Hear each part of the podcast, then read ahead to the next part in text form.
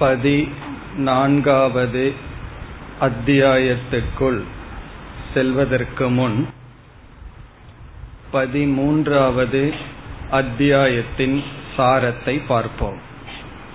13வது அத்தியாயத்தில்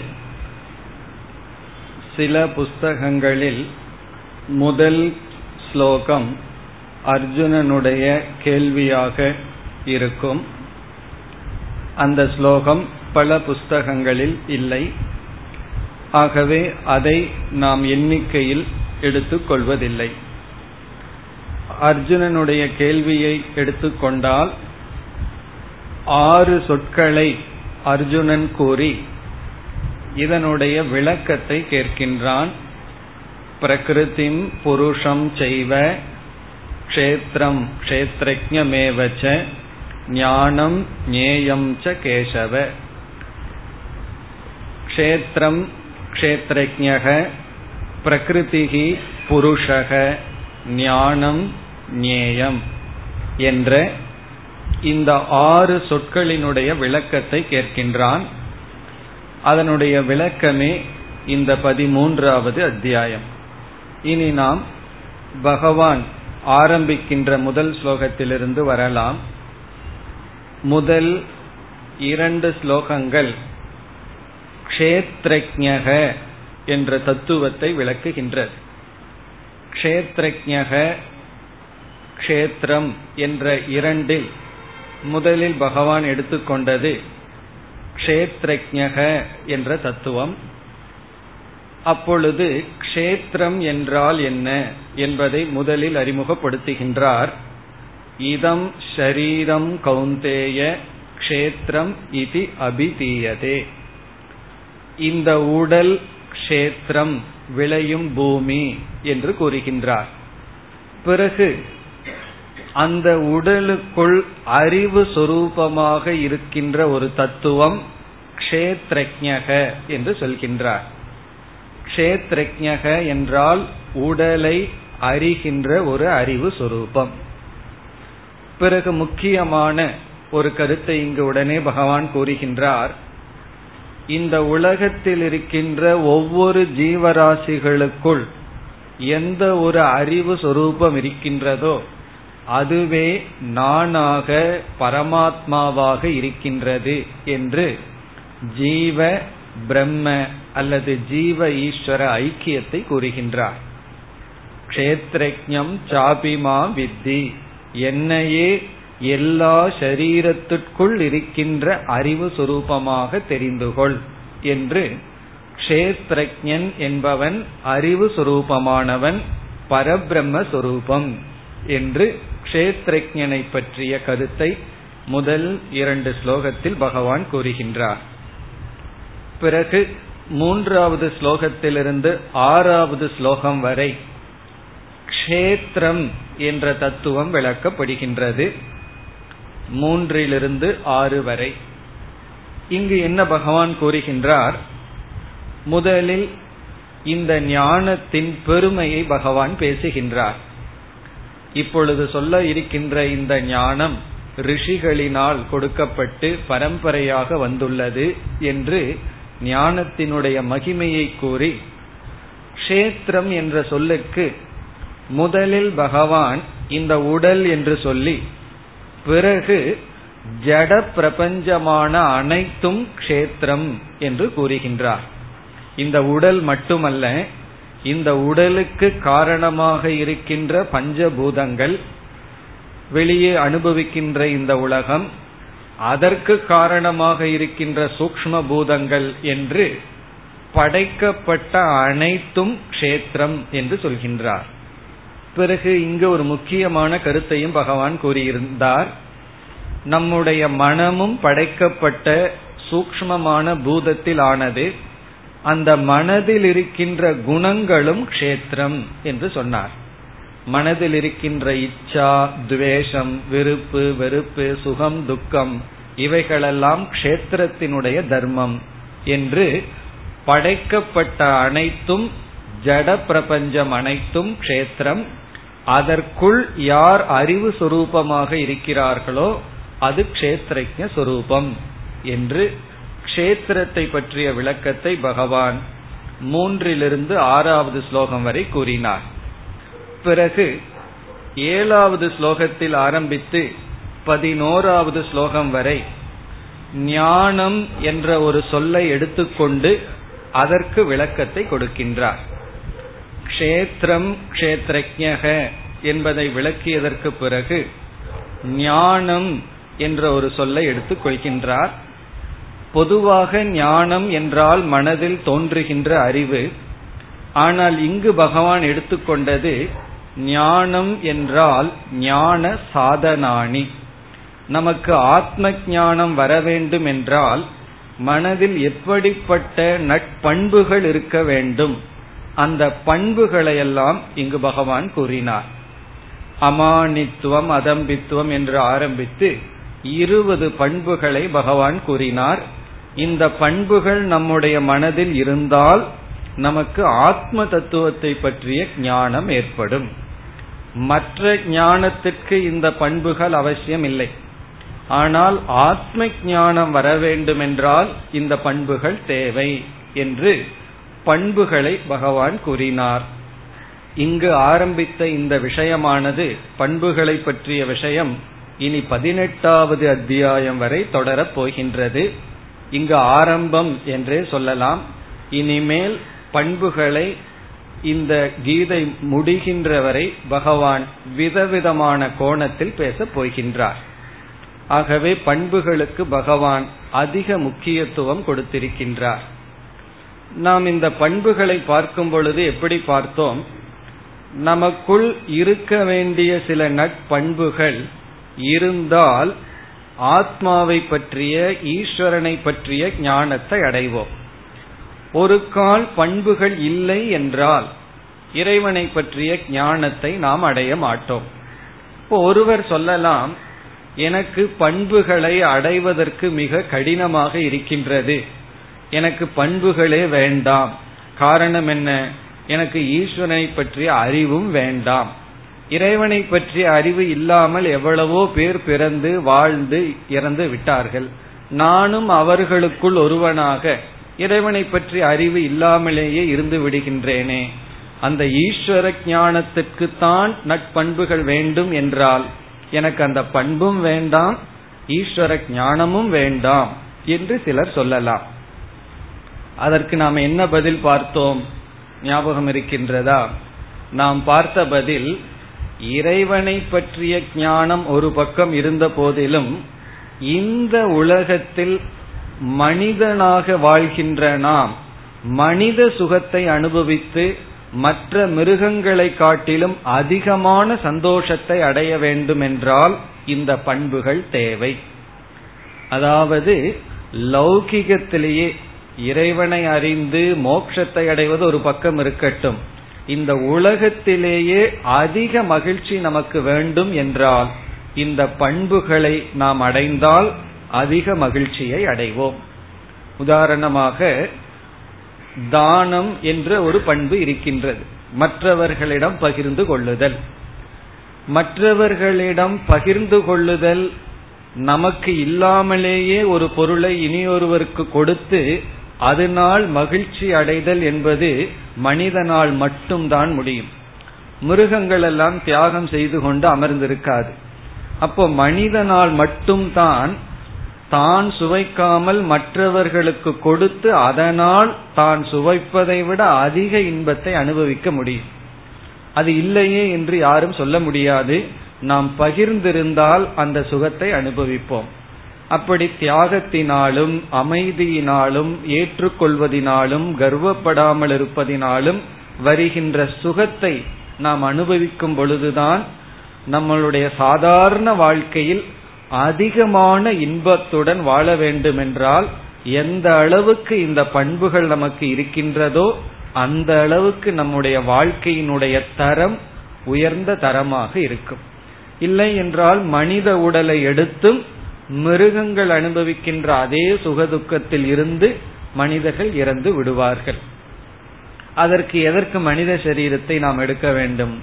மனித உடலை எடுத்தால் மிருகங்களை விட உயர்ந்த தரமாக வாழ வேண்டும். அப்படி நம்முடைய வாழ்க்கையின் தரம் உயர வேண்டும் என்றால் குவாலிட்டி ஆஃப் லைஃப் என்று சொல்வார்கள். வாழ்க்கையினுடைய தரம் உயர வேண்டும் என்றால் இதுவரை பார்த்த பண்புகள், இனிமேல் பார்க்க போற பண்புகள் எவ்வளவு தூரம் நம்மயமாக்குகின்றோமோ அவ்வளவு தூரம் இந்த வாழ்க்கையை தரத்தை உயர்ந்து நாம் வாழ்கின்றோம். ஆகவே வேதாந்தம் மோக்ஷம் என்று செல்லாமலும் சாதாரண வாழ்க்கையில் உயர்ந்த நிலையில் இருக்க வேண்டும் என்றால் இந்த பண்புகள் தேவை. இந்த அடிப்படையில் நாம் பண்புகளை எல்லாம் பார்த்து அவைகளை எப்படி அனுஷ்டிப்பது என்ற சில குறிப்புகளை எல்லாம் பார்த்தோம். மேலும் நாம் மீண்டும் மீண்டும் பார்க்க போகின்றோம். பல இடங்களில் பண்புகள் வர இருக்கின்றது. இங்கு சொன்ன பண்புகளை விட்டு வேறு சில முக்கிய பண்புகள் எல்லாம் வரும். அப்பொழுதும் நாம் விளக்கமாக பார்க்கலாம். இனி அடுத்ததாக 12வது ஸ்லோகத்தில் ஆரம்பித்து 18வது ஸ்லோகம் வரை ஞேயம் என்ற சொல்லை பகவான் விளக்கினார். க்ஷேத்ரஜ்ஞக, க்ஷேத்ரம், பிறகு ஞானம், இந்த மூன்று சொற்களினுடைய விளக்கத்திற்கு பிறகு ஞேயம் என்ற சொல் விளக்கப்பட்டது. ஞேயம் என்ற சொல்லும் க்ஷேத்ரஜ்ஞக என்ற சொல்லும் புருஷக என்ற சொல்லும் ஒரே பொருளைத்தான் குறிக்கின்றது. இங்கு பகவான் என்ன செய்தார்? பரம்பொருளை எடுத்து விளக்க உபனிஷத் சில முறைகளை கையாளுகிறது. அந்த முறையை இங்கு பகவான் கையாண்டார். அதனால இந்த ஞேயம்ங்கிறத நம்ம படிக்கும் பொழுது உபனிஷத்திற்குள் சென்றது போன்ற உணர்வு நமக்கு வரும். காரணம், உபனிஷத்தில் பயன்படுத்தப்பட்ட அத்தியாரோப அபவாதம் என்ற நியாயத்தை பகவான் பயன்படுத்தி ஞேயம் அதாவது பரமாத்ம தத்துவத்தை விளக்கினார். எந்த ஒரு பரமாத்மாவினால் நம்முடைய உடலுக்கு உடல் என்ற தன்மை வருகின்றதோ, எந்த பரமாத்மா இல்லை என்றால் இந்த இந்திரியங்கள் உடல், இவைகளுக்கு உடல் என்ற தன்மை இல்லையோ, அந்த பரமாத்மா தத்துவத்தை உடலையெல்லாம் அந்த பரமாத்மா மீது ஏற்றி வைத்து பிறகு அவைகளையெல்லாம் நீக்கி சரீரமற்ற அந்த பரம்பொருளை பகவான் விளக்கினார்.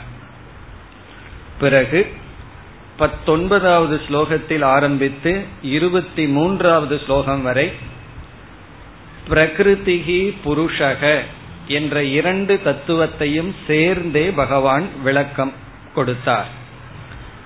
இதுவரைக்கும் இந்த 4 சொற்களை தனித்தனியாக விளக்கி வந்த பகவான் பிரகிருதிகி புருஷக என்ற சொல்லை சேர்ந்து 19லிருந்து 23 வரை விளக்கினார். இங்கு பிரகிருதி என்றால் மாயா என்ற தத்துவத்தை குறிக்கின்றது. க்ஷேத்திரம் என்பது மாயை வெளித்தோற்றத்தை அடைந்த நிலை. பிரகிருதி என்பது க்ஷேத்திரம் வெளித்தோற்றத்திற்கு வராத நிலை, அது மாயை. புருஷக என்பது பரபிரம்மன், அந்த பரமாத்மாவை சார்ந்து இந்த மாயை இருக்கின்றது. நம்ம புரிஞ்சுக்கிறதுக்காக எப்படி நாம் சிந்திக்கலாம்? பரமாத்மா அதனுடைய சக்தி மாயை. சக்தி என்றால் நம்மை சார்ந்து இருப்பது. இப்ப என்னிடத்தில் ஒரு பொருளை உயர்த்துகின்ற சக்தி இருக்கின்றது என்றால், பேசுகின்ற சக்தி இருக்கிறது என்றால், அந்த சக்தி என்னை சார்ந்திருக்கும்.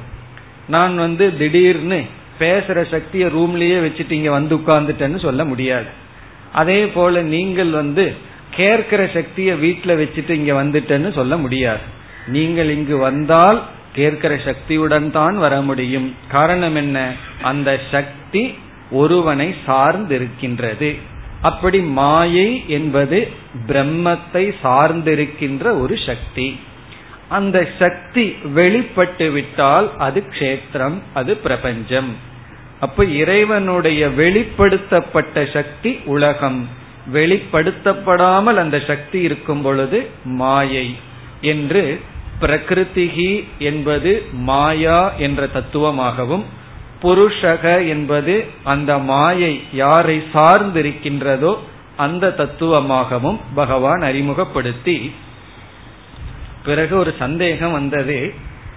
இருக்கிறது ஜடமான மாயை, பிறகு பரமாத்மா என்றால் இதுல யார் துயரப்பட்டு கொண்டிருக்கிறார்கள், இதில் ஜீவர்கள் யார் என்ற கேள்வி வரும் பொழுது அந்த பரமாத்மாவே அறியாமையினால் துயரப்படுவது போல் தெரிகின்றது என்று சொல்லி, இந்த மாயா என்ற தத்துவத்தில் இருக்கின்ற குணத்தில் இருக்கின்ற பற்றினால்தான் அந்த புருஷன் சுகதுக்கங்களை எல்லாம் அனுபவித்து சரீரங்களை எல்லாம் எடுக்கின்றான் என்று சொன்னார்.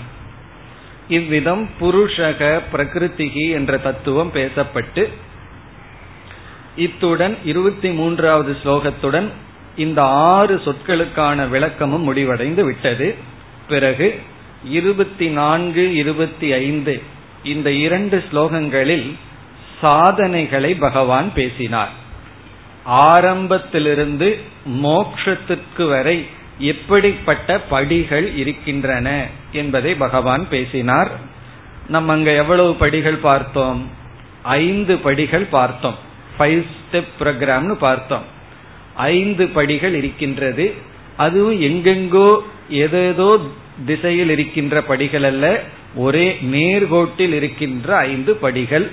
அதில் முதல் படி கர்மயோகம். ஒவ்வொருவரும் அவர்களுடைய வாழ்க்கையை கர்மயோகத்தில் ஆரம்பிக்க வேண்டும்.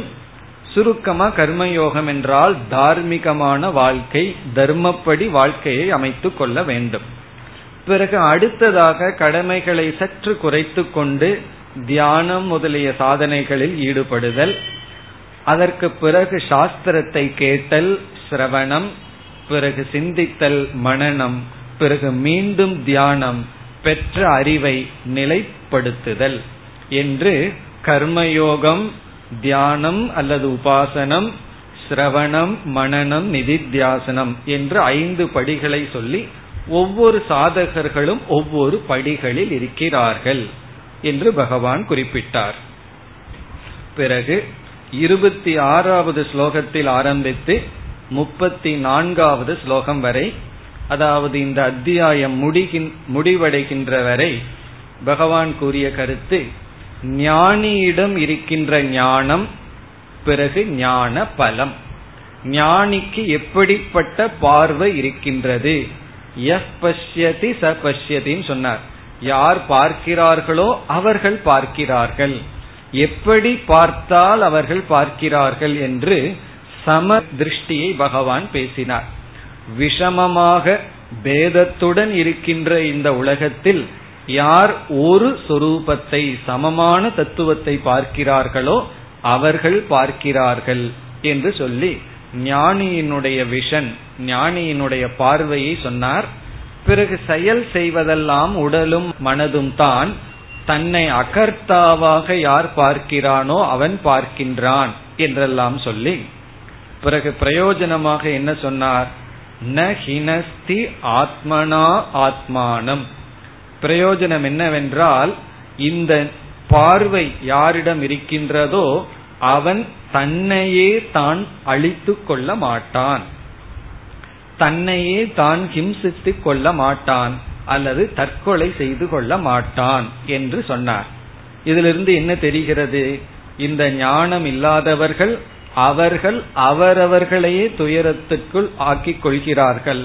மற்றவர்கள் என்னை துயரப்படுத்துவது என்பது பொய், அவர்கள் அவர்களையே துன்புறுத்தி கொள்கிறார்கள், நாசப்படுத்தி கொள்கிறார்கள். இந்த ஞானத்திற்கு பிறகு அவன் அவனை அழித்து கொள்ள மாட்டான். ததோ யாதி பராம் கதிம், பிறகு மேலான கதியை அடைவான் என்று இந்த ஸ்லோகங்களில் மீண்டும் ஆத்ம தத்துவத்தை பகவான் திரும்ப திரும்ப கூறினார். பிறகு இறுதியாக ஆகாசத்தையும் பிரகாசத்தையும் உதாரணமாக எடுத்துக்கொண்டார். ஆகாசத்தை போல் ஆத்மா எல்லா இடத்தில் இருந்தாலும் எதோடும் சங்கம், எதோடும் சேர்க்கை அடைவதில்லை என்று ஆத்மா அசங்கக என்பதை விளக்கினார். ஆத்மாவுக்கு இருக்கிற எத்தனையோ சொரூபத்துல அசங்ககங்கிறது முக்கியமான சொரூபம். காரணம், எல்லா அனர்த்தங்களுக்கும் சங்கம், சேர்க்கைதான் காரணம். அசங்கம்னா எதோடும் பற்றில்லை, தொடவில்லை என்றால் எந்த விதமான துயரமும் இல்லை. அப்படி ஆகாசத்தை போல் அனைத்தையும் ஆகாசம் தனக்குள் வைத்திருக்கிறது, ஆனால் எதனிடமும் அது தொடுவதில்லை. அதே போல பிரகாசம், லைட், ஒரு பொருளை வியாபிக்கின்றது, இருந்தாலும் அதனால் அது பாதிக்கப்படுவதில்லை என்று உதாரணங்களை கூறி பிறகு கடைசி ஸ்லோகத்திற்கு வந்தால் ரொம்ப முக்கியமான ஸ்லோகம், க்ஷேத்ர க்ஷேத்ரஜ்ஞயோகோ அந்தரம். இந்த ஷரீரத்துக்கும் ஷரீரத்துக்குள்ளிருக்கின்ற ஆத்ம தத்துவத்துக்கும் உள்ள அந்தரம், வேற்றுமையை எப்படி பார்க்க முடியும்? ஞான சக்ஷுஷா, ஞான கண்ணால் யார் பார்க்கிறார்களோ. அது மட்டுமல்ல, பூத பிரகிருதி மோக்ஷம் ச ஏ விதுகு. பூதம் என்றால் வெளித்தோற்றத்திற்கு வந்த ஜடப்பொருள், பிரகிருதி என்றால் அதற்கு காரணமாகி இருக்கின்ற மாயை, இதனுடைய மோக்ஷம் என்றால் இதனுடைய இல்லாமை. நான் துக்கத்திலிருந்து மோட்சத்தை அடைஞ்சிட்டேன்னு சொன்ன என்ன அர்த்தம்? துக்கம் என்னை விட்டு சென்று விட்டது, அதற்கு இருக்கிற இடம் தெரியவில்லை. இப்ப மோக்ஷம் என்றால் இல்லாமை என்றும் ஒரு பொருள் உண்டு. நான் மோட்சத்தை அடைந்து விட்டேன்னு சொன்னா நான் இல்லாமையை அடைந்து விட்டேன்னு அர்த்தம் அல்ல, என்னிடம் இருக்கின்ற துக்கத்திலிருந்து நான் விடுபட்டு விட்டேன், அந்த துக்கத்தை நான் பார்க்கவில்லை. இந்த துக்கம்ங்கிறது எப்படின்னா, நம்ம பார்த்தா அது இருக்கும், நம்ம பார்க்கலின்னா அது இருக்காது. நம்ம வாழ்க்கையில வர்ற பல துயரங்கள் அப்படித்தான், சில விதமான பயங்களும் அப்படித்தான். உண்மையிலேயே அங்க பயத்துக்கோ துக்கத்துக்கோ ஒன்றும் கிடையாது, நம்ம பார்த்தா அது இருக்கும், பார்க்கலைன்னா அப்படி இருக்காது. உடலுக்கு வர்ற வலி வேற, தலை வலிக்குதுன்னு சொன்னா நான் பார்த்தா வலிக்கும் பார்க்கலைன்னா வலிக்கும்னு அர்த்தம் இல்லை, அது வேறு. மனதிற்கு வருகின்ற துக்கம் நம்மளுடைய வெறும் கற்பனை தான், நம்ம தான் அதற்கு தண்ணீர் விட்டு வளர்த்தி வச்சிருக்கோம். நம்ம அதை பார்க்கலைன்னா அது இருக்காது, பிறகு நம்ம அதை பார்த்தோம்னா அது இருக்கும். அப்படி மோக்ஷம்னா இல்லாமை, இந்த அனைத்தினுடைய இல்லாமையையும் பிறகு பரபிரம்மத்தினுடைய இருப்பையும் யார் பார்க்கிறார்களோ தே பரம் யந்தி, அவர்கள் மோட்சத்தை அடைகிறார்கள் என்று மிக அழகான ஸ்லோகத்துடன் பகவான் இந்த 13வது அத்தியாயத்தை முடித்தார். கீதையில் எப்படி 2வது அத்தியாயத்தில் அனைத்து கருத்துக்களும் வருகின்றதோ, அதே போல 13வது அத்தியாயமும் ஒரு பூர்ண அத்தியாயம், எல்லா கருத்துக்களையும் இங்கு பகவான் மிக தெளிவாக கூறினார். இனி வருகின்ற அத்தியாயங்களில் இதில் கூறப்பட்ட கருத்துக்களினுடைய விளக்கம்தான் வர இருக்கின்றது. இனி நாம் 14வது அத்தியாயத்திற்கு செல்லலாம். இந்த அத்தியாயத்திற்கு குணத்ரய விபாக யோகஹ என்பது தலைப்பு. குணத்ரயம் என்றால் 3 குணங்கள், சத்வகுணம், ரஜோகுணம், தமோகுணம் என்று 3 குணங்கள். குணத்ரய விபாகக என்றால் வேற்றுமை, யோகக என்றால் அதை பற்றி பேசுகின்றது. 3 குணங்களை பற்றிய விசாரம் இங்கு நடைபெற இருக்கின்றது.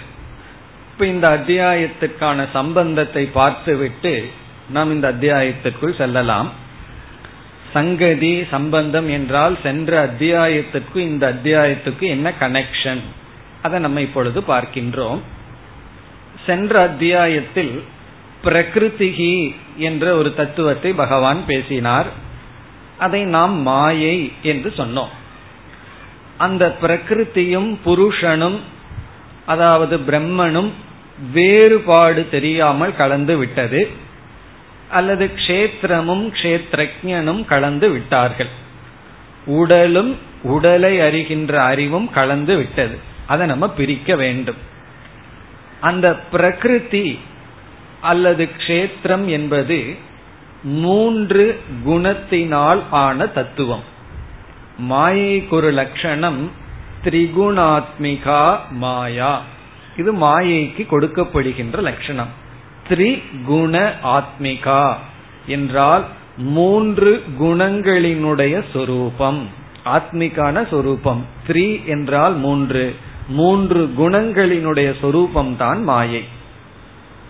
இப்ப பிரகிருத்தில 3 குணம் இருக்கின்றது என்றால் மாயை முக்குண வடிவமானது என்றால் அந்த மாயையிலிருந்து தோன்றிய அனைத்தும் முக்குண வடிவமாகத்தான் இருக்கும். அதனுடைய தன்மையே மூன்று குணம்னா அதிலிருந்து வந்ததெல்லாம் மூன்று குணமாகத்தான் இருக்கும். இப்பொழுது மாயையிலிருந்து வந்த இந்த மூன்று குணங்களை பற்றி நாம் தெளிவாக தெரிந்து விட்டால், ஒவ்வொரு குணங்களையும் நாம் நீக்கிவிட்டால் மாயையை நாம் நீக்கியவர்கள் ஆகின்றோம். இப்ப மாயா என்ற ஒன்றை முழுமையாக உடனடியாக நீக்க முடியவில்லை என்றால் என்ன செய்வது? கொஞ்சம் கொஞ்சமா மாயையை நீக்கணும். அப்படின்னா மாயையை கொஞ்சம் கூறு போடணும்.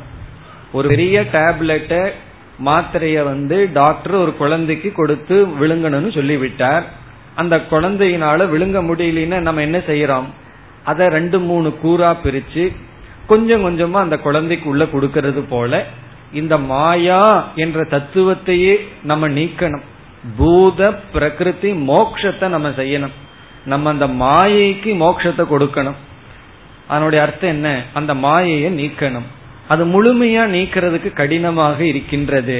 அப்ப என்ன செய்யலாம்னா மாயையே பிட்டு பிட்டா பிரிச்சு கொஞ்சம் கொஞ்சமா நம்ம மாயையை நீக்கலாம். அப்படி நீக்க வேண்டும்னா மாயையை எப்படி பிரிக்கின்றோம்?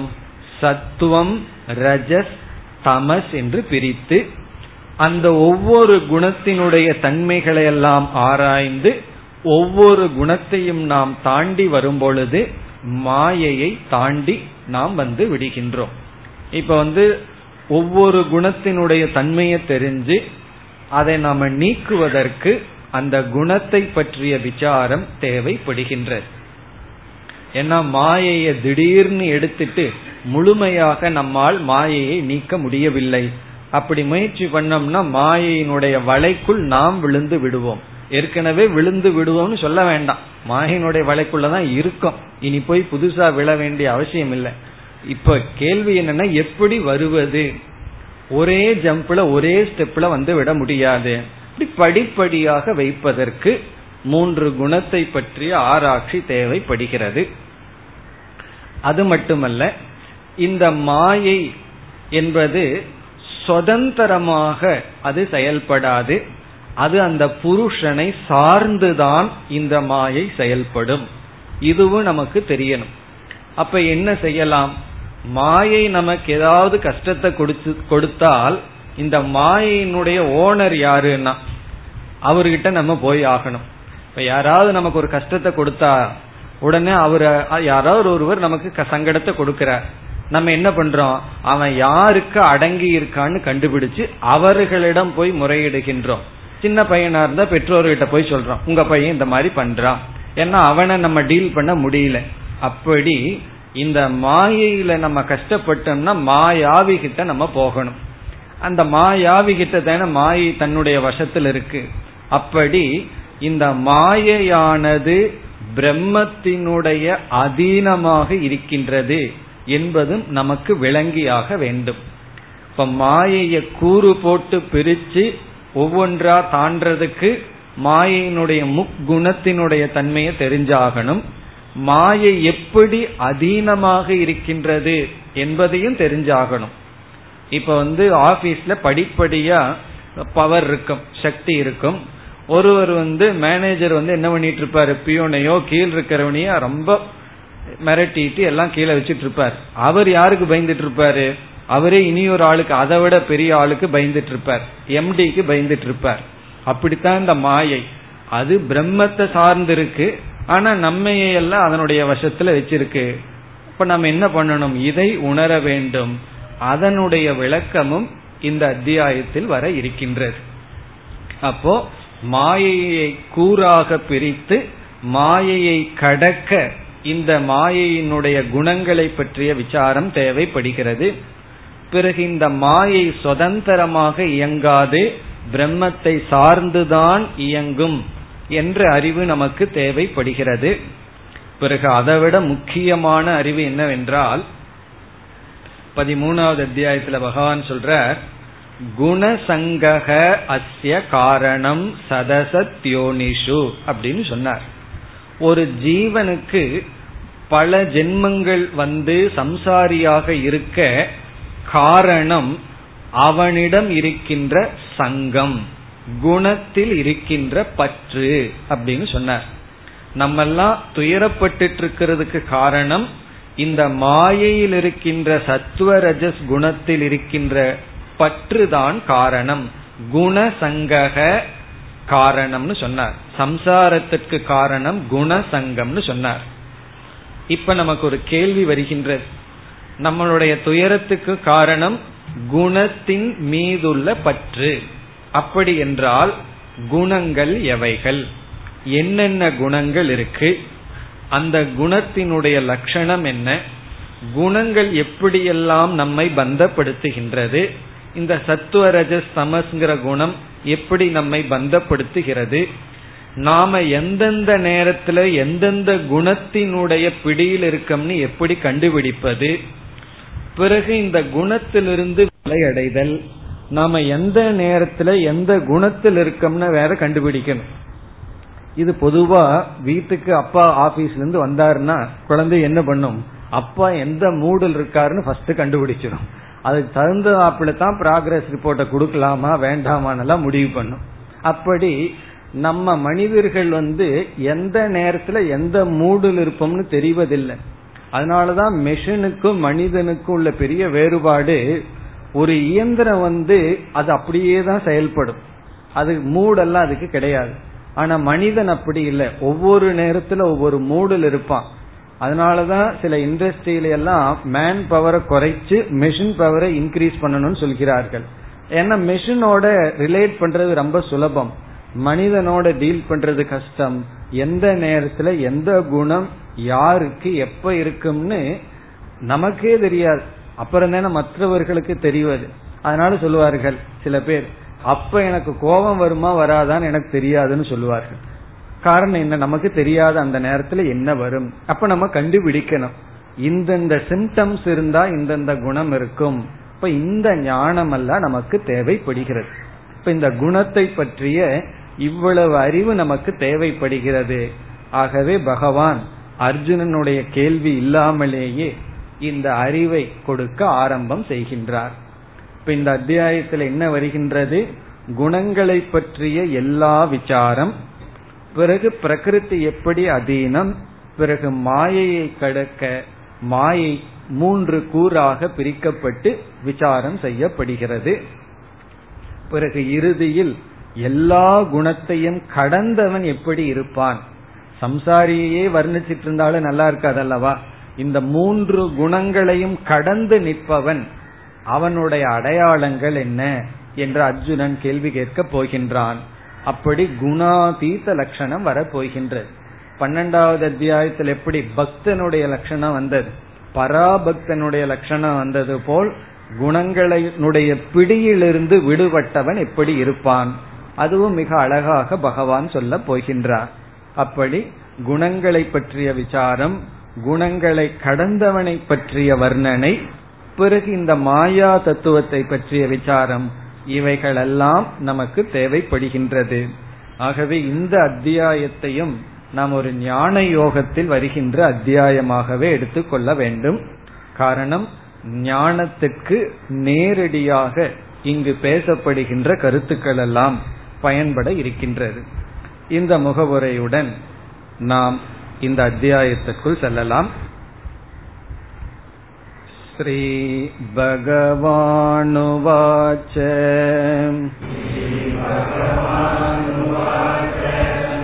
பரம் பூய ப்ரவக்ஷ்யாமி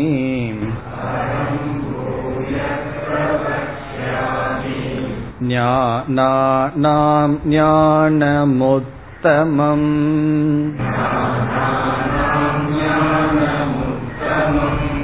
யஜ்ஞாத்வா முனயः சர்வே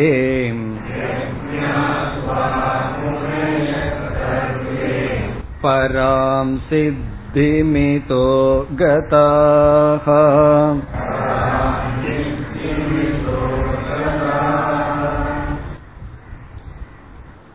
முதல் 2 ஸ்லோகங்களில் பகவான் கூறுகின்ற கருத்து, முதலில் ஓர் பிரதிஜ்ஞை செய்கின்றார். பிரதிஜ்ஞா என்றால் நான் என்ன சொல்ல போகின்றேன் என்று முதலிலேயே சொல்வது. இதை சொல்ல போகின்றேன் என்று பகவான் உறுதிமொழி கொடுக்கின்றார். பிரதிஜ்ஞா என்றால் பிராமிஸ் அல்லது உறுதிமொழி. நான் இதை விளக்கப் போகின்றேன் என்று விளக்குவதற்கு முன் நான் விளக்க இருக்கின்ற சப்ஜெக்ட், எதை நான் விளக்கப் போகின்றேன் என்று சொல்வதற்கு பெயர் பிரதிஜ்ஞா. இதை நான் சொல்ல போகிறேன் என்ற பிரதிஜ்ஞை செய்கின்றார்.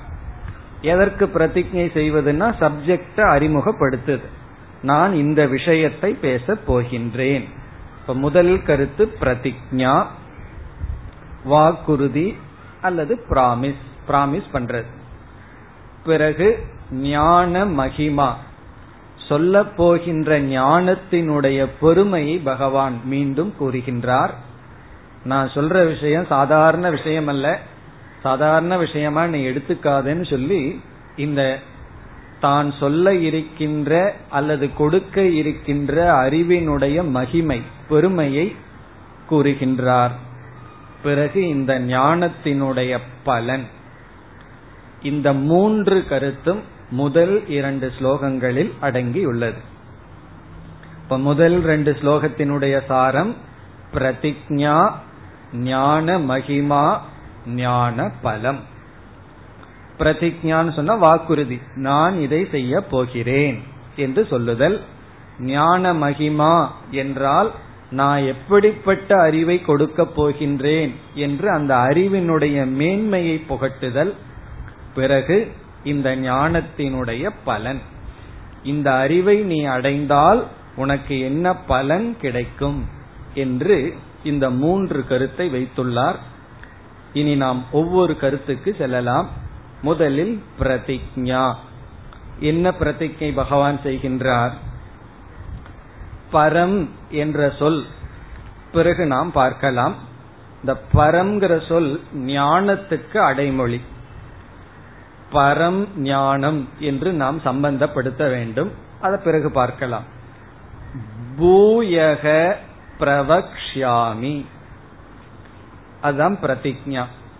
பூயக என்றால் மீண்டும், எகெயின். பூயகன மீண்டும், பிரவக்ஷ்யாமி நான் சொல்ல போகின்றேன். பிரவக்ஷ்யாமினா ஐ ஆம் கோயிங் டு டீச், நான் சொல்ல போகின்றேன். எதை? புதிதான கருத்தை அல்ல, நான் புதுசா உன்னை இனிமேல் சொல்ல போறதில்லை. 13வது அத்தியாயம் வரைக்கும் நான் என்ன சொல்லி முடிச்சேனோ அதற்கு மேல புதிதாக நான் சொல்வதற்கு இல்லை. இருந்தாலும் மீண்டும் நான் சொல்ல போகின்றேன். எதை சொல்ல போகிறார்னா ஏற்கனவே சொன்ன கருத்தை நான் சொல்ல போகின்றேன். அதான் பிரதிஜ்ஞா. உனக்கு நான் விளக்கம் கொடுத்த கருத்தையே நான் விளக்குகின்றேன். இப்ப பகவான் மறந்துட்டு, நம்ம சொன்னதை மறந்துட்டு மீண்டும் விளக்குனார்னு கிடையாது. பகவானுக்கு நல்ல ஞாபகம் இருக்கு, நான் சொன்னேன், ஏற்கனவே சொன்னதுதான், இருந்தாலும் மீண்டும் நான் சொல்ல போகின்றேன். எதை சொல்ல போகின்றேன்னா இந்த தத்துவங்கள் தான் அந்த சப்ஜெக்ட் மேட்டர். அடுத்தது பகவான் சொல்ல போறார், இப்படிப்பட்ட ஞானத்தை உனக்கு கொடுக்க போகிறேன்னு சொல்ல போறார். அப்பொழுது ஞானத்தினுடைய மகிமை வர போகின்றது. இப்பொழுது நாம் இந்த பூயகங்கிறதனுடைய தாற்பயம் என்ன, முக்கியத்துவம் என்னன்னு பார்க்கலாம். காரணம் என்னவென்றால், ஆரம்பமே பகவான் நான் மீண்டும் ஏற்கனவே உபதேசம் செய்த கருத்தை உபதேசிக்க போகின்றேன்னு சொன்ன உடனே நமக்கு ஒரு கேள்வி வரலாம். அதான் ஒரு முறை சொல்லியாச்சேச்சு, மீண்டும் மீண்டும் அதை ஏன் போய் சொல்லணும்னு ஒரு சந்தேகம் வரலாம். சில பேர் சொல்லுவார்கள், இந்த அரைச்ச மாவையே எதுக்கு அரைக்கணும்னு சொல்லி. ஒரு முறை மாவை அரைச்சிட்டா பேசாம இருக்க வேண்டியது என்ன, அதையவே எதுக்கு அரைக்கணும்னா. அரைச்ச மாவு விஷயத்துல அது அரைக்க வேண்டியது இல்லதான். ஆனா இங்க எப்படின்னா, எவ்வளவு முறை சொன்னாலும் புரிய மாட்டேங்குதே. அப்ப பகவான் மீண்டும் நான் உனக்கு சொல்ல போகின்றேன். காரணம் என்னவென்றால், சில கருத்து புரியவில்லை என்றால் மீண்டும் மீண்டும் சொல்வதற்கு அபியாசம் என்று பெயர். அபியாசம்னா புரிஞ்சுக்கிறதுக்காக மீண்டும் மீண்டும் படித்தல், மீண்டும் மீண்டும் அதைவே செய்யறதுக்கு பேர் அபியாசம். இப்ப உடலுக்கு ஏதோ சில நோய்கள் எல்லாம் இருக்கு, நம்ம யோகா டீச்சர் கிட்ட போறோம், அவர் ஆசனத்தை சொல்லி கொடுக்கிறார். ஒரே நாள் பண்ணிட்டு விட்டுலாமோ? அதுக்கப்புறம் அவர்கிட்ட போய் சொல்றோம், நீங்க சொல்லி கொடுத்தீங்க ஒன்னும் சரியாகல அப்படின்னு. அவர் என்ன கேட்பார்? எவ்வளவு நாள் செய்தீர்கள்? ஒரே டோஸ் ஒரு நாள் பண்ண அவ்வளவுதான். எப்படி? அங்க அபியாசம் தேவைப்படுகிறது. மீண்டும் மீண்டும் நாம் தொடர்ந்து செய்யறதையே செஞ்சிட்டு இருக்கணும். சாப்பிட்றதுல மட்டும் நமக்கு செழிப்பு வர்றது இல்லை, மீண்டும் மீண்டும் அதே இட்லி அதே தோசையை அதே சாம்பார் சாப்பிட்டு இருக்கோம், அதே வடையை சாப்பிட்றோம், அதுல நமக்கு தோஷம் வராது. சொன்னதையே திருப்பி சில பேர் ரெண்டாவது முறை சொல்லிட்டா உடனே கோவம் வந்துடும், அதைவே சொல்ற அப்படின்னு சொல்லி. அப்படி இது அபியாசத்திற்காக செய்யப்படுகிறது. இந்த மாதிரி நம்ம விளக்கம் கொடுக்கலன்னு சொன்னா, சொன்னதையே திருப்பி சொன்னா சாஸ்திரத்துல அது ஒரு விதமான தோஷம், புனருக்தி தோஷம்னு சொல்லப்படும். புனருக்தி தோஷம்னா ஒரு முறை ஒரு கருத்தை சொல்லிட்டா அதற்கு மேல திரும்பி சொல்லக்கூடாது. அப்படி சொன்னா அது டிஃபெக்ட், அது ஒரு தோஷம். ஒருத்தர்கிட்ட நம்ம போறோம், ஒரு விஷயத்த ஒரு முறை சொன்னதுக்கு அப்புறம் திரும்ப திரும்ப சொல்லக்கூடாது. திரும்ப திரும்ப சொன்னோம்னா அது குறை, அது செய்யக்கூடாது. அந்த காலத்துல ஒரு ரெக்கார்டர் பார்த்திருப்பீங்க, இப்ப பார்க்க முடியாது. அதுல ஒரு ஏதாவது மிஸ்டேக் ஆயிடுதுன்னா அதே திரும்ப திரும்ப வந்துட்டே இருக்கும், ஓட்ட ரெக்கார்டுன்னு சொல்லுவார்கள். அப்படி சில பேர் என்னன்னா ஒரே கருத்தை திரும்ப திரும்ப சொல்லிக்கொண்டே இருப்பார்கள்.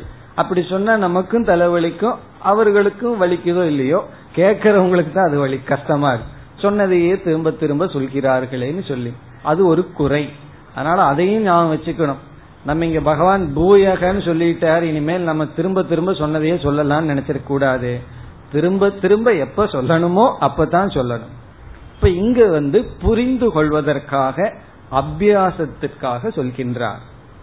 பிறகு இரண்டாவது பிரயோஜனம், ஒரு கருத்தை சொன்னதற்கு பிறகு மீண்டும் திரும்ப சொல்ல வேண்டிய இதனுடைய இரண்டாவது பிரயோஜனம் அதனுடைய முக்கியத்துவத்தை காட்டுவதற்காக. இம்பார்ட்டன்ஸ காட்டணும், முக்கியத்துவத்தை காட்டணும்னு என்ன பண்ணணும்னா திரும்ப கூற வேண்டும். இப்ப ஒரு புஸ்தகம் இருக்கு அல்லது கீதை இருக்கு, சில ஸ்லோகம் ரொம்ப முக்கியம்னு சொன்னா என்ன செய்யறோம்? ஒரு இன்டு மார்க் போட்டு புள்ளி வச்சுக்கிறோம், இல்லைன்னா அண்டர்லைன் பண்ணி வைப்போம். அப்படி சில விஷயத்த முக்கியம்னு காட்டுறதுக்கு என்ன செய்யணும்னா மீண்டும் நாம் திரும்ப சொல்லுதல். இப்போ ஒருவருடைய வீட்டுக்கு ஏதோ ஒரு விஷயத்த சொல்றதுக்காக போறோம், ஆனா நம்ம என்ன செய்வோம்? அதை மட்டுமா சொல்லிட்டு வருவோம், அப்படியே கொஞ்சம் ஊர் கதையெல்லாம் பேசி அப்புறம் வருவோம். அப்ப என்ன பண்ணுவோம்? நம்ம மற்ற கதைகள் பேசும்போதும் நான் இதுக்காக வந்தேன், இதை சொல்ல வந்தேன்னு இடையில இடையில ஞாபகப்படுத்திட்டே இருப்போம். அப்படி ஒரு முக்கியமான விஷயத்த நம்ம சொல்லணும்னு சொன்னா அது முக்கியம்னு காட்டுறதுக்கு திரும்ப திரும்ப சொல்வது சாஸ்திரத்துல ஒரு லட்சணம். அதற்கும் அபியாசம்னு பெயர். அபியாசம்னு சொன்னா திரும்ப திரும்ப சொல்லுதல். இப்ப திரும்ப திரும்ப சொன்னா அது மிக மிக முக்கியம் என்பதை காட்டுகின்றது. இப்ப முதல் கருத்து என்ன? நம்ம புரிஞ்சுக்கிறதுக்காக பகவான் மீண்டும் மீண்டும் சொல்கின்றார். இரண்டாவது முக்கியத்துவத்தை காட்டுவதற்காக. பிறகு மூன்றாவது பிரயோஜனம் மீண்டும் மீண்டும் சொல்ற அந்த பூயகங்கிறதுக்கு விளக்கம் இப்ப பார்த்துட்டு இருக்கோம். அடுத்த பிரயோஜனம் என்னவென்றால்,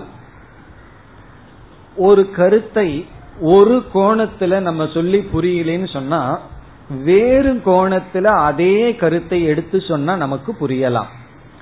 ஒரு கருத்தை பல ஆங்கிள் சொல்லலாம்.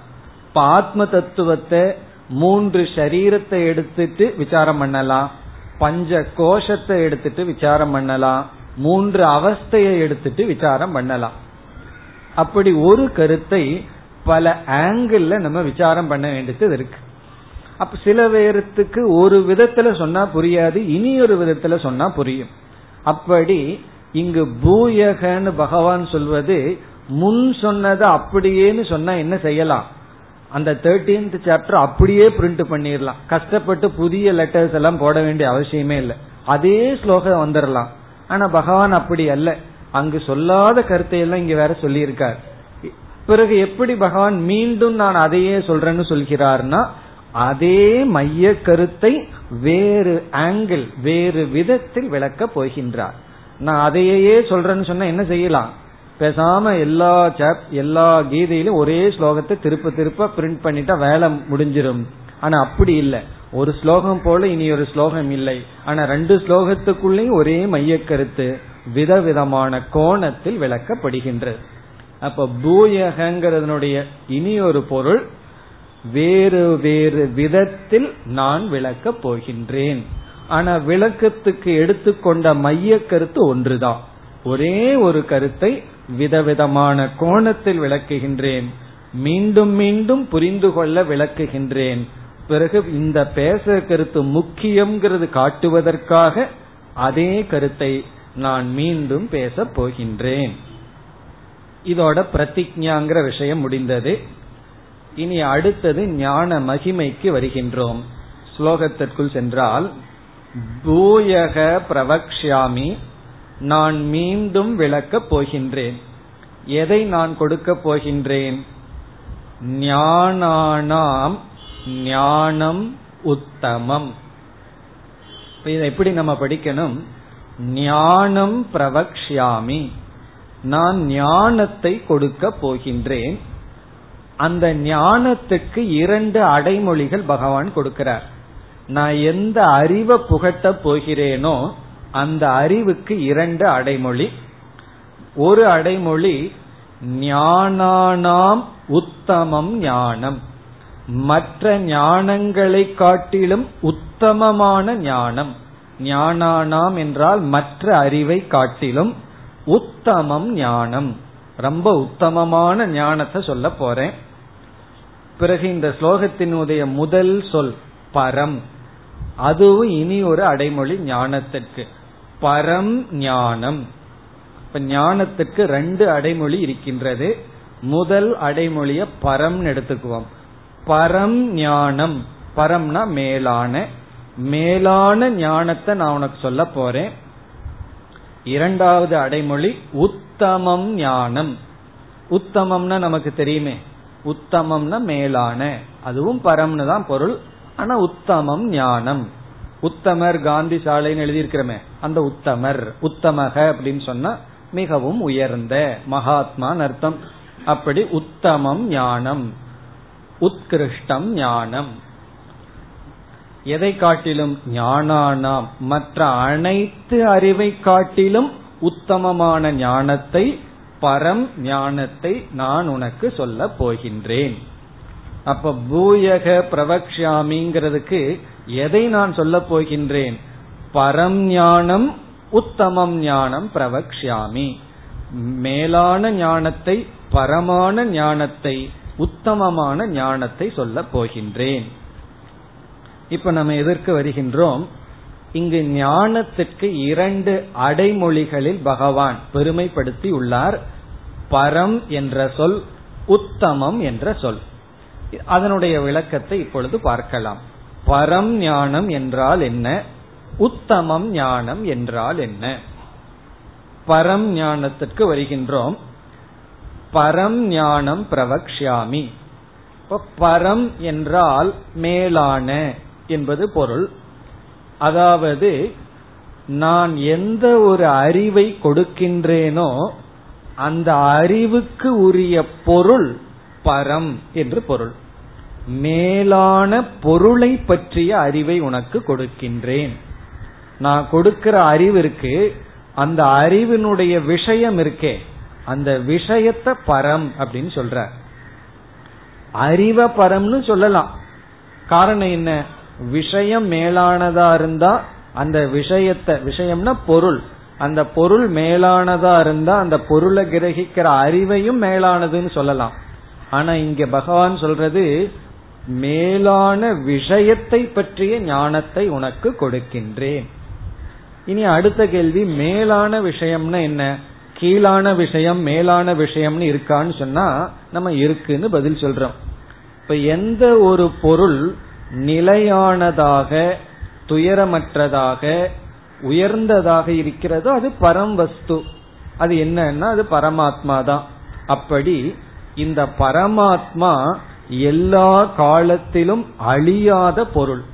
அப்படி அழியாத பொருளை பற்றி மேலான பொருளை பற்றிய ஞானத்தை உனக்கு கொடுக்கின்றேன்.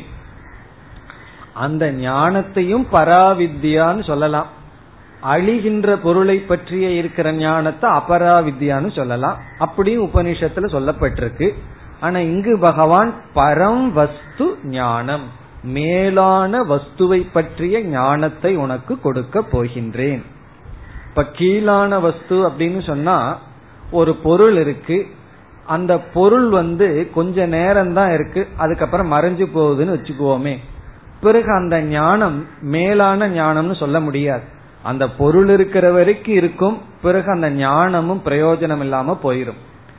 ஒரு பொருள் என்றுமே இருக்கின்றது என்று வைத்துக் கொள்வோம், அந்த பொருளை பற்றிய ஞானத்தை அடைஞ்சோம்னா அந்த ஞானமும் என்றுமே இருக்கும். அந்த பொருள் க்ஷண நேரம் இருக்கு போயிரும்னு சொன்னா அந்த பொருளை பற்றி தெரிந்து பேசுவதனால் ஒரு பிரயோஜனம் இல்லை. சில பேர் ஏதாவது கனவு கண்டிருப்பார்கள், அந்த கனவை இனியொருவர்கிட்ட ஒரு மணி நேரம் விளக்கி கொண்டே இருப்பார்கள். அது என்ன ஞானம்னா, அது எவ்வளவு அந்த கனவே பொய், அந்த பொய்யை எடுத்துட்டு இனியொருவர்கிட்ட ஒரு அரை மணி நேரம் லெக்சர் கொடுத்துட்டு இருந்தா அவர் அதை வேற கேட்டுட்டு சீரியஸா என்னமோ நடந்தது போல. எல்லாம் என்னன்னா எல்லாம் கனவு, கண நேரத்துல தோன்றி வந்த மனதுல வந்த விகாரம்.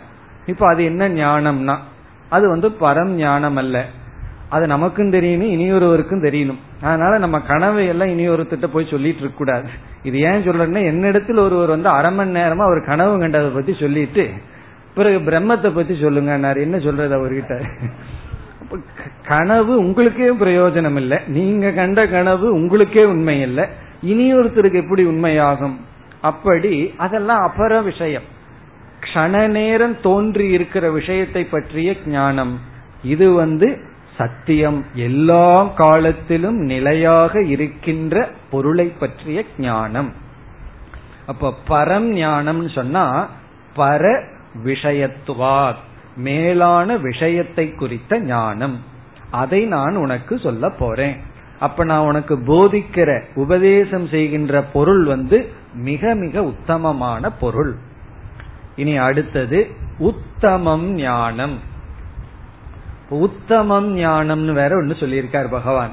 அதனுடைய பொருள் என்னவென்றால் உத்தம பல ஜனகத்வாத், உத்தமமான பிரயோஜனத்தை இந்த ஞானம் கொடுக்கும். அதனால உத்தமம் ஞானம்னு சொல்றார். மற்றதெல்லாம் உத்தமமான பிரயோஜனத்தை கொடுக்காது. மீறி மீறி பிரயோஜனத்தை கொடுத்ததுன்னா அந்த டைம் பாஸ் ஆகும், அவ்வளவுதான், வேற பிரயோஜனம் கிடையாது. பொழுது போகும், போகாதவர்களுக்கு பொழுது வேணுங்கிறவங்களுக்கு பொழுது வேஸ்ட் ஆகும் மற்ற ஞானத்துல. அப்படி இது உத்தமமான பிரயோஜனத்தை கொடுக்கின்ற ஞானம். நான் உனக்கு என்ன அறிவை கொடுக்க போறேனோ அந்த அறிவு உள்ளதுக்குள்ளேயே உத்தமமான பலனை கொடுக்கும். ஆகவே உத்தமம் ஞானம். எந்த ஞானத்தை காட்டிலும்? ஞானானாம், மற்ற அனைத்து அறிவை காட்டிலும் இது உத்தமமான ஞானம். பிறகு உத்தமம் ஞானம்ங்கிறதுக்கு இனி ஒரு பொருளும் உண்டு. இத சாத்திய ஞானம் அப்படின்னு சொல்றோம். சாத்திய ஞானம் என்றால் இந்த ஞானத்தை அடையிறது தான் நம்முடைய லட்சியம். மீதி ஞானமெல்லாம் சாதன ஞானம். அந்த ஞானத்தை அடைஞ்ச உடனே பிரயோஜனம் வராது. மற்ற எல்லா ஞானமும் அந்த ஞானமே பிரயோஜனத்தை கொடுக்காது.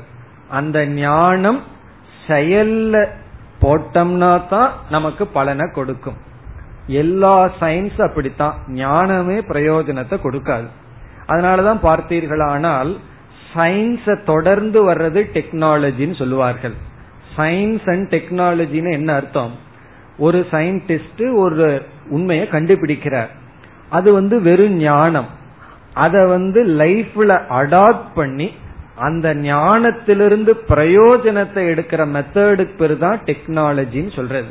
இப்ப சயின்ஸ் அண்ட் டெக்னாலஜின்னு சொன்னா அறிவு பலனை கொடுக்கிறதுக்கு அதை நம்ம பயன்படுத்தி ஆகணும். வெறும் சயின்ஸ் தான் இருக்கு, அந்த ஞானம் டெக்னாலஜிக்குள்ள வராதுன்னு சொன்னா அந்த ஞானம் வெறும் லைப்ரரியில மட்டும் இருக்கும், ஒரு பிரயோஜனம் இருக்காது. அதனால என்ன பலன்? அப்படி மற்ற எல்லா ஞானமும் ஞானம் சாதனையாகத்தான் இருக்கே தவிர சாத்தியமாக இல்லை. எப்படி யோகாசனம் பண்றனுங்கிற ஞானம் வேணும், ஆனா அந்த ஞானமே ஆரோக்கியத்தை கொடுத்துறாரு. எப்படி சமையல் பண்ணணுங்கிற ஞானம் வேணும், ஞானம் இல்லாம சமையல் பண்ண முடியாது, அந்த ஞானமே பசியை நீக்கிறார். டெக்னாலஜினா சமையல் பண்றது டெக்னாலஜி, எப்படி சமைக்கணுங்கிறது சயின்ஸ். அப்படி அந்த ஞானத்தை பிராக்டிக்கலா நம்ம ஒரு இடத்துல போட்டு பிரயோஜனத்தை எடுக்கணும். இது சாதனா ஞானம். ஆனா இந்த ஞானம் இருக்கே, இது சாத்தியம். இந்த ஞானத்தை அடையிறதும் பிரம்மத்தை அடையிறதும் சமகாலத்துல நடக்கும். இல்லையே எனக்கு ஞானம் வந்துடுதே பிரம்மத்தை அடையலையேன்னு சொன்னா அங்க ஞானமும் வரலின்னு அர்த்தம். இல்ல வந்துடுதேன்னா வந்த மாதிரி நீ கற்பனை பண்ணிட்டு அவ்வளவுதான். அதுக்கு பேர் ஞானாபாசம்னு பேர். ஞானாபாசம்னா ஒரு பிரம ஞானம் வந்துட்டதாக சில பேர்த்துக்கு அப்படி திடீர்னு வந்துடும். ஏதோ கொஞ்ச நாள் சாஸ்திரம் படிச்சிருப்பார்கள், தனக்கு ஞானம் வந்துட்டதாக கற்பனை செய்து விடுவார்கள். அவர்களை ஒன்னும் நம்ம செய்ய முடியாது. அந்த கற்பனையை நீக்கிறதுக்கு ஏதாவது உதவி செய்யலாம், அவ்வளவுதான். அப்படி ஞானம் சாத்திய ஞானம். அப்படி ஏதாவது ஒரு ஞானம் இருக்கா? ஞானம் அடைஞ்சதே பிரயோஜனம், அதற்கு மேல ஒன்றும் இல்லாததாக என்றால் அதுக்கு தான் நம்ம பிரசித்தமான ஒரு உதாரணம் இருக்கு. நமக்கு தெரிஞ்ச உதாரணம் தான். இந்த 10 பேர் ஆத்த கடந்து எல்லாம் கடந்துட்டமான்னு எண்ணி பார்க்கும்போது இவனை விட்டுட்டு மீதி ஆட்களை எல்லாம் எண்ணிட்டு 10வது ஆளை தேடிட்டு இருக்கான். இந்த 10வது ஆள் கிடைக்கணும்னு சொன்னா இவனுக்கு என்ன வேணும்? இப்ப யார் அந்த 10வது ஆள்? தேடுறவன் தான். அவனுக்கு என்ன கிடைக்கணும்? இப்பொழுது ஞானம் கிடைக்கணும். அந்த ஞானம் கிடைச்சதுக்கு பிறகு எவ்வளவு கால இடைவெளிக்கு பிறகு அந்த 10வது ஆள் அவன் கண்டுபிடிப்பான்னா, 10வது ஆள் யாருங்கிற ஞானமும் 10வது ஆளை இவன் பிடிக்கிறதும் சமகாலம், ஒரே ஒரு காலத்துலதான். அதே போல கர்ணன் தான் யாருன்னு தேடிக்கொண்டே இருந்தான். தான் க்ஷத்திரியன்கிற ஞானத்தை அடையிறதும் தான் க்ஷத்திரியன்கிற தன்மையை அடையிறதுக்கும் எவ்வளவு காலம் ஆச்சுன்னா, என்னைக்கு நான் குந்தியினுடைய மகன்னு தெரிஞ்சானோ அந்த ஞானமே அவனுடைய குந்தியினுடைய மகனாக ஆக்கிவிட்டது. காரணம், குந்தி மகன்தான் குந்தியை தேடிக்கொண்டு இருக்கின்றான். அதுபோல பிரம்மந்தான் பிரம்மத்தை தேடிக்கொண்டு இருக்கின்றது. நம்ம பிரம்மனா இருந்துட்டே பிரம்மத்தை தேடுவதனால அந்த ஞானமே பிராப்தி. அதனால இங்க பகவான் சொல்றார், நான் சொல்ல போற ஞானம் உத்தமம் ஞானம், சாத்தியம் ஞானம். மீதி எல்லா ஞானமும் இந்த ஞானத்திற்காக. நான் எந்த ஒரு அறிவை கொடுக்க போறனோ இந்த அறிவுக்காகத்தான், மற்ற அனைத்து அறிவும் வேற எல்லா அறிவும் இதற்காகத்தான். இந்த அறிவை அடைவது உத்தமமான பலனை கொடுக்கும். இப்ப உத்தமம்ங்கிறது உத்தமமான பலம், பரம்ங்கிறது பர விஷயம். இப்படிப்பட்ட ஞானத்தை பூயக பிரவக்ஷாமி, மீண்டும் நான் உனக்கு சொல்ல போகின்றேன். இது முதல் வரி. இனி 2வது வரியில் பிரயோஜனத்தை சொல்கின்றார். இந்த ஞானத்தினுடைய பலன் என்ன என்று அடுத்த வகுப்பில் பார்ப்போம். ஓம் பூர்ணமதః பூர்ணமிதம் பூர்ணாத் பூர்ணமுதச்யதே பூர்ணஸ்ய பூர்ணமாதாய பூர்ணமேவாவசிஷ்யதே. ஓம் சாந்தி சாந்தி சாந்தி.